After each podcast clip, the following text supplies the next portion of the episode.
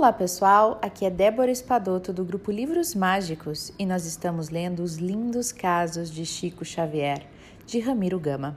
Hoje nós vamos ler o caso número cinquenta e quatro.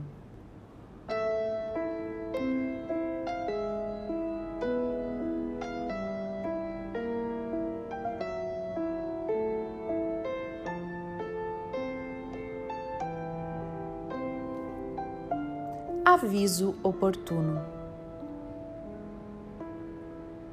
Um grupo de irmãos, reunidos em estudos doutrinários, solicitou de Emmanuel um conselho sobre o melhor modo de evitar a conversação viciosa e inútil.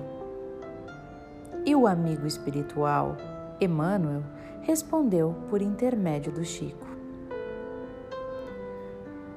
Vocês observem qual é o rendimento espiritual da palestração.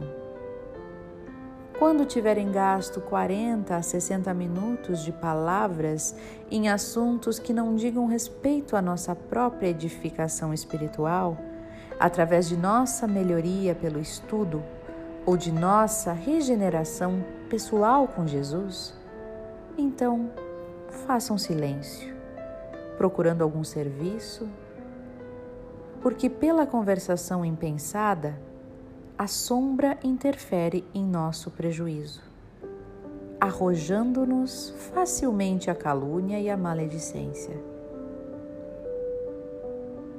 Estendemos aos nossos leitores este aviso oportuno.